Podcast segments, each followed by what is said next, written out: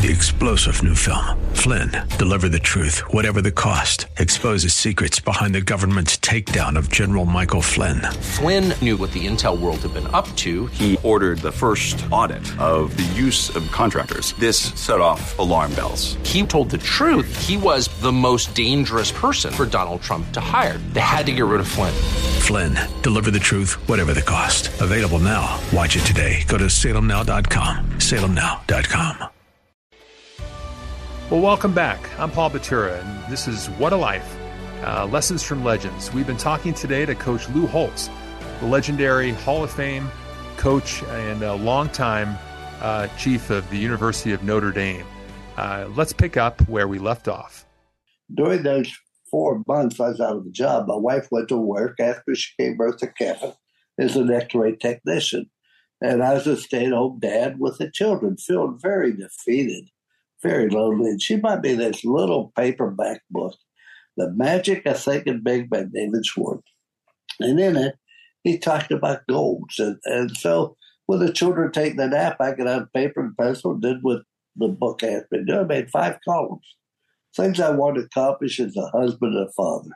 I don't care what you do in this world. If you fail as a husband and a father, you've really failed. That's the most important job that you can possibly have. And then column number two was things I want to accomplish religiously. God's very important in my life, but I don't preach it, I don't lecture it. But I hope I live my life reflects the faith I have in God. Column three was things I want to accomplish financially. Column number four, things I want to do professionally. I want to be a head coach. I want to coach at Notre Dame. I want to win a national championship. I want to be in the Hall of Fame. And column number five was things I want to do for excitement. Just what would you like to do? The first thing I put down, to jump out of an airplane. I was an officer in the Army and I was at Fort Benning and I'd watch them jump out of the airplane. Then I want to land on aircraft or go on a submarine, do the Tonight Show, Johnny Carson, make a home run, play the greatest golf courses in the world. I want to go to the White House for dinner. I want to visit with the Pope. I want to go to Pamplona and run with the Bulls with a slower person. And when, uh, when I had 107 of them, my wife came home. I said, honey, we're going to do them all. She looked at it and said, why don't we get a job? So we, we 108. Now those 108, we had done 102 of them at last cut. Wow, that's fan- I mean, it's so great. I mean, I if if yeah, that is so great. Um, so not much left on that list, right? I mean, you never ran with the Bulls, I don't think. No, I did, but my, my youngest son did, Kevin, and I had made arrangements to go run with the Bulls with a guy by the name of Murphy, who's president of the bank there. He had done it before, but they they run on the seventh day of the seventh month of the seventh minute of the seventh hour. And I had made arrangements, but I didn't do it. But as I said, my son has done that. See, I don't think you need to go through life and be a spectator. You go do something one time and you'll experience a lifetime. There's not a time. When I go up in an airplane and we're not at 10,000 feet, and I think about the time that I jumped out the airplane. They opened that door and the motor roars. Oh, you think, and all of a sudden you don't.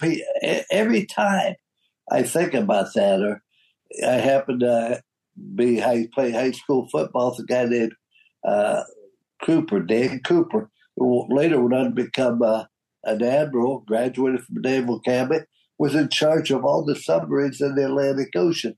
And that's how I got on the submarine one time. So just go experience things. Don't don't let the world go you by. And you don't do something to say, hey, I did this, I did that. No. Just go experience things. Mm. No, that's that's fantastic. Well, Coach, I want to be sensitive to your time. Just a few more questions here. Um, you talked, in, you've talked in interviews before about how you and your wife uh, had an irrevocable contract when it came to your marriage, and uh, you know, obviously 59 years, almost 60 years. Um, how critical of a mindset is that uh, to have that um, commitment, especially when it came to caring for your wife uh, through her illness? Uh, what was that like, and what can you what can you say to people who are facing that now? Well, you make a commitment, as we used to say, there's no way out, so work it out. And mm-hmm like everything else, we had disagreements, arguments, but never about the children. One thing that I learned a long time ago When our first child was born, Dr. George Oliver said to me, he said, Coach, the most important thing I can tell you is don't ever say anything negative about your wife in front of your children. And I never have. Now, in the bedroom, that's different. But I think it, you make a commitment to one another, we're going to make this thing go through. I used to say it's cheaper to keep her, but 59 years, and after, I, I think it was about, oh, uh, I, I just go started to retire, and she called me. She said the doctor says I have cancer and it doesn't think it's curable. And I said, "Well, come on home." She was crying. By the time she got home, I bought the acre lot next door to us. Called the builder, said we're going to put addition on the house, and had her an appointment at the Mayo Clinic. And they gave her ten percent chance to live. She lived for 22 years, and her health went downhill, obviously. But you know, she's such a strong person. And I'll never forget, early in the cancer, we're visiting with a doctor at the Mayo Clinic. And he said to my wife, he said, Now, which member of your family would you rather have this than you? Which of your children would you rather have this cancer than you? And, and she she was such a strong person, never complained, never blamed anybody, but she had such a strong faith in God. As a matter of fact, when we rebuilt the house, our house burned to the ground July 22nd, 2015, and we lost everything. Hmm. But when we rebuilt it, we built a prayer room for her. Now, she had a great neighbor named Dixie, and she and Dixie would walk every morning and recite Bible verses. They built, started a Bible study, etc. But her faith in God helped us get through it. But what a great inspiration she was to her four children and to me about how you handle adversity, how you have a faith in God, and you understand that you're only here for a short period of time. And what are we trying to do with our life? But what is our purpose of life? Yeah, well, Coach, the best news, right, is you'll see her again. Hopefully, not real soon, but you'll see her again. Well, uh, I, I, I certainly hope so. Uh, it's just, it's still not easy, but as I said, the gratitude will soon turn to take over instead of grief. But uh, she she was a very very special person, and we we miss her today. But what a great inspiration she was to our children and etc. And it was obvious to me when our children were going away to college that our country was changing. No longer would we be a a type of country where everybody lived on the same street like when I grew up. But we decided then, 47 years ago, we would have a family reunion on uh, the July 4th. And we've done that to this day. We still get together as a family, all of us. And at nine o'clock at night, we know we'll play golf in the morning, afternoon with the children evening the family. At nine o'clock, we have a family meeting. One night it was on our foundation. One night it was on our uh, business. One one night it was on our religious experience of the year. One night it was on what we wanted to have happen. What goals do we have for next year? What happened last year? Then last night, I would talk to the children and the boys about how to treat women. My wife would talk to the women, maybe out of the shop. I don't know, but it was. We still do that to this day. As a matter of fact, uh, I'll have 21 members of my family here over July the 4th this year, and uh, we'll still maintain the same thing. But it's, mm. It's just what are your values? What's important to you? And nothing's more important than our children. Mm. Well, you're you're administering to a lot of people now, Coach, in, in this, and giving a lot of ideas. You used just to close out here. You used to joke about what you wanted as your epitaph on your tombstone um, about. Uh, but what, on, my, on my tombstone, I want to say I told you I was sick. Nobody ever believes that you're sick, and here I am. I'm going on 87 years of age. I have all kind of skeletal problems with my back and walking and balance. I can't play golf anymore. But fortunately, my mental state of mind is still rather sharp. That's one of the advantages being rather dull all your life. We you get older, you can't tell when you lose too much of your mental sharpness. But I, I'm just thankful. Instead of counting our problems, we, we count our blessings. And I think we would realize how fortunate and blessed we are. Well, Coach, we're blessed to know you and to talk with you. And thanks for spending some time with us today. Hope you have a great Fourth of July with that family. That's uh, that's a special time. It is that. I thank you. Boy, what a treat to speak with the legendary Coach Lou Holtz. One of the great things about this medium uh, is the ability to shrink the distance between legends and the rest of us. You know, we're in Colorado Springs. Lou is in Orlando he's a Hall of Famer. He's a Presidential Medal of Freedom winner, and we're not. But here we are. You know, here we are on 100.7 KGFT talking with the great Lou Holtz. Um, our next guest, though, is going to keep that theme going, which is uh, all about Lou's wisdom and counsel and how it doesn't just apply to football, it applies to life. And uh, joining us is David Bervig. He's Chief Human Resources Officer at David C. Cook here in Colorado Springs. Now, I love this guy, not because he just hired me years ago, but because he's a good man and he's a good friend. And nobody can break things down and make a game plan like David. Now, whether you're asking him how to build a deck, remodel a house, get a job, or compete on a football field, David is your guy. Now, I wanted to talk with him today because, like Lou Holtz, David is a retired football coach. He may not have as many years. He may have coached on the high school level, but he's still a coach. And some of the same uh, traits and characteristics and lessons apply. He headed up the TCA Titans football program for several years here in Colorado Springs, and I think his insight will help uh, will help you. It certainly has helped me. So, David, it's great to have you on the program. Hey, Paul, thanks for having me.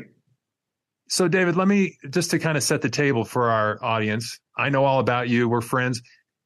Tell us a little bit about yourself. I know you're a Colorado native. Where'd you grow up?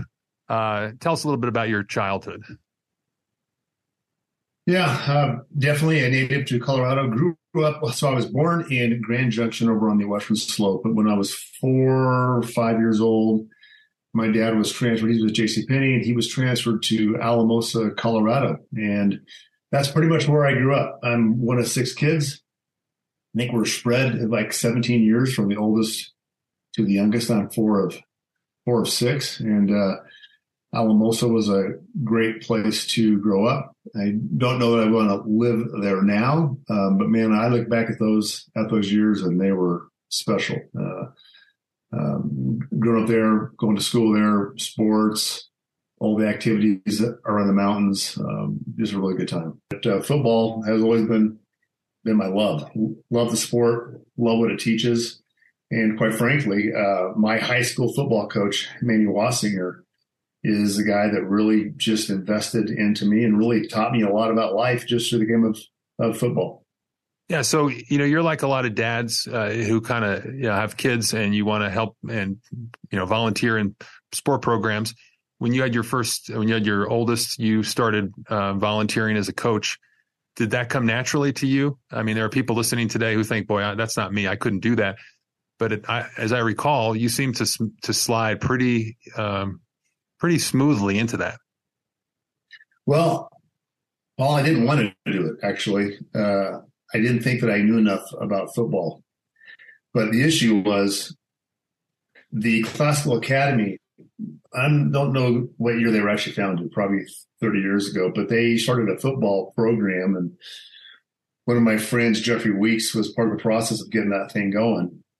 But they were bad. I mean, really bad for a long time. And think my son Austin was in second grade, and I said to my wife, because I knew my son was going to play football, and this is a charter school, and you have to get your name on the on the list like right at birth, and so uh, I just knew that's where he was going to play. But they're bad. I think, and I said to Laura, I said, I can't have my son play for a bad football team.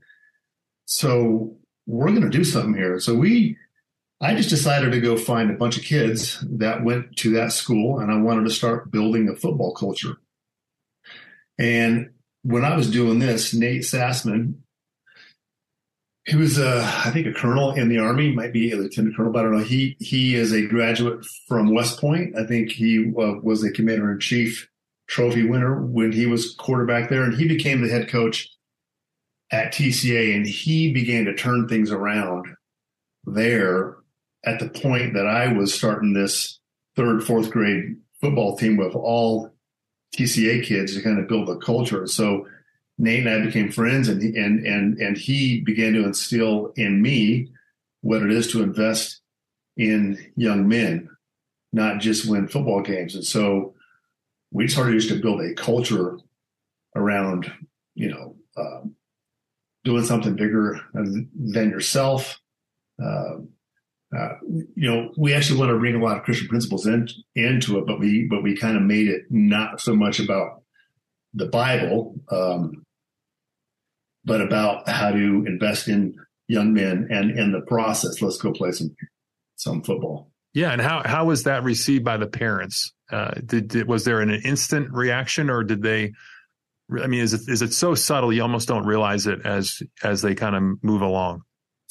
Well, I was pretty I was pretty vocal about my thinking, and so there was a book that a friend of mine, Chad Miller, who I coached with for for many years, Chad gave me a book by Jeffrey Marx called Season of Life. Uh, I think the byline says a football star, a boy, a journey to manhood. And I'm telling you, you need to read this book. And we focused on the concepts of that book and we were very vocal about it. Parents heard us talking about it. And I think they were thrilled by it because sports is usually, in, in not all cases, but it's all about winning. And we definitely want to win football games. But most importantly, we wanted to invest in these young boys to help them be productive men later in life, good fathers, great sons, great siblings, um, men of men of character. Uh, that that was the focus, and that's what we built our culture around. And parents loved it.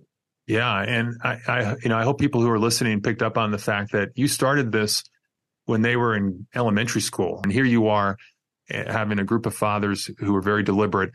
And, uh, you know, I think, I think you're answering this question as we go along, but, you know, I'm thinking what, what the difference between a good coach and a great coach, uh, is sometimes pretty subtle, but it, at the same time, I think you're kind of explaining it. And, and would you agree?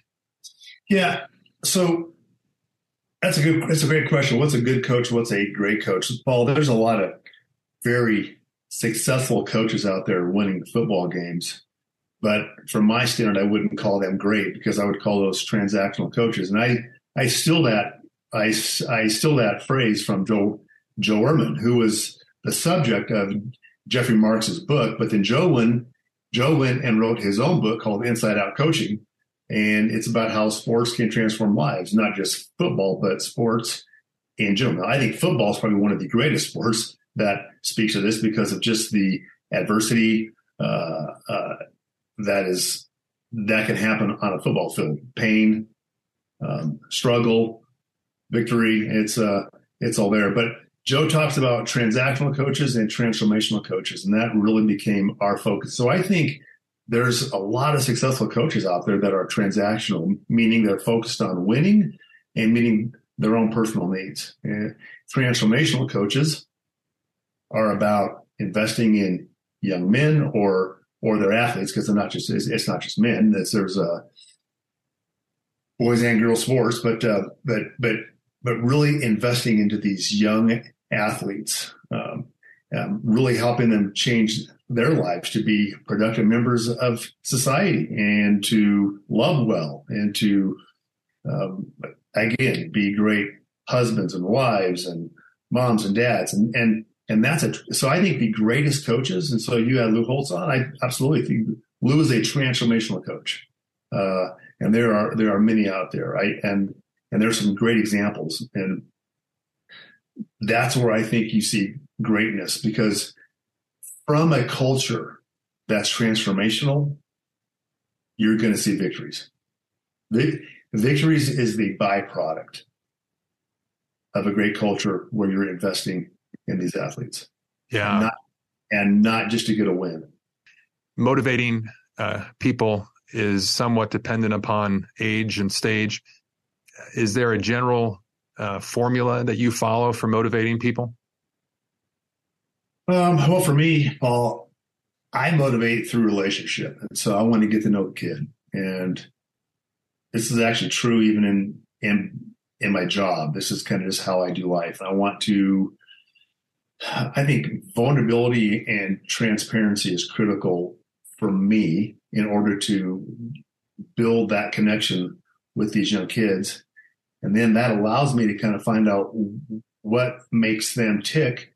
And then I can motivate them. But usually, when they know that you love them and care for them, uh, it really does. It really it, it it just motivates. I remember one one time, and I, and I think I'm again. I think I stole this from from from Joe, but this is on the fourth or fifth grade field, and and I and I always told these kids, man, I love you, and if I'm if I'm yelling at you, it's because I love you. And so there was a young man, uh, Blake. I can't think what Blake's last name was. I'm just forgetting that what, what it was now. But we're sitting there talking, and I'm and I'm actually mad at him because he had made the same error multiple times, and I was actually pretty much up in his grill about the error that he made. Right, and so I wanted to understand what the mistake was. And I said, Blake, do you have any idea why I'm yelling at you? He says, because you love me, coach. you and well. Yeah. Back and I said, that's exactly right. It's because I love you. And it, I had to be reminded from that little fifth grade kid why I was on that field. And it was, I'll never forget that moment. It's a powerful, powerful moment. And, uh, um, you know, I, I, I've had parents ask me, well, how's this, how's the season going? And again, I, I, uh, stole this, but I said, well, ask me in 20 years because mm-hmm. I want to see where these kids end up. Hey, let me let me just end with this. I I, I thought of you when I read this. Um, you got we're both familiar with a guy named Howard Hendricks. Howard Hendricks was a longtime uh, professor at Dallas Theological Seminary and uh, died some time ago. But he said, and he was kind of known for coaching and mentoring people. He said every disciple needs three types of relationships in his life. He needs a Paul who can mentor him and challenge him. He needs a Barnabas who can come alongside and encourage him. And he needs a Timothy, someone he can pour his life into. David, I thought of you because I thought this, you certainly for me, you've been uh, uh, a mentor to me. How do you react to that type of advice? Well, I think it's great advice. I don't know that I would use those exact examples, but but it's so so true. First of all, you and I, Paul, had a great mentor in Dick in Dick Horthels. He he taught us the importance of having of having mentors, and I have pursued men in my life that are five years down down the road, 10, 15, maybe 30 years, like Dick was, you need a great, you just need a great span there. But then you and I kind of come alongside each other in our journey. So we got that mentor or mentors. We got friends like you and I just doing life together and we're helping each other out. We're, we're the uh, Barnabas to each other. But I never thought about pouring into people under um, below me or not below me, but uh, younger than me. Well, coaching was definitely that with these young with these young kids. But now that I'm 54, I'm finding opportunities and I'm loving it to invest in young people in their 20s coming out of college. It's one of them. It just it just gives me joy to help them. Hopefully, not make the same mistakes that I made. Mm-hmm. But it's such a, it's it's such a it's such a great opportunity. And boy, and I'll tell you what, you got these millennials and these Gen and these Gen Zs have a very different viewpoint than you and I have. And so to kind of help them, you know, embrace who they are and they are Gen Z, but what are some key things to be to be thinking about? Uh, about what work ethic is and about they're not going to get the VP job the first time right out of college. Those are some key things. But that's that's great. That's great advice, though, from Howard Howard Howard Hendricks for sure. Well, David, it's been it's been fun chatting with you, and and I, I hope we can continue this conversation down the road. You have a lot to offer, a lot to say. Thanks for listening to What a Life with Paul Batura. Let him know what you're thinking. Follow Paul on Twitter at Paul Batura or you can reach out to him on email at paul at paulbatura.com. Most importantly, live a life that emulates the admonition of the Apostle Paul, whose teachings are the inspiration for this show. Writing to believers at Philippi, Paul urged them Brothers and sisters, whatever is true, whatever is noble, whatever is right, whatever is pure, whatever is lovely, whatever is admirable, if anything is excellent or praiseworthy, think about such things. We'll see you next time on What a Life. Three star general Michael J. Flynn, head of the Pentagon Intelligence Agency, knew all the government's dirty secrets. He was one of the most respected generals in the military. Flynn knew what the intel world had been up to. He understood its funding. He ordered the first audit of the use of contractors. This set off alarm bells. The explosive new documentary, Flynn, Deliver the Truth, Whatever the Cost, uncovers the facts behind this scandal. Flynn told the truth. He was the most dangerous person for Donald Trump to hire. I find out the worst enemy that I'm going to face in my life is right here in America. They took my assessment and they wanted me to change it. And I was like, I'm not changing it. They had to get rid of Flynn. With in depth interviews, archival footage, and never before seen personal records of the man behind the headlines. I just felt like I was drowning. Flynn, deliver the truth, whatever the cost. Available now. Watch it today. Go to salemnow.com. Salemnow.com.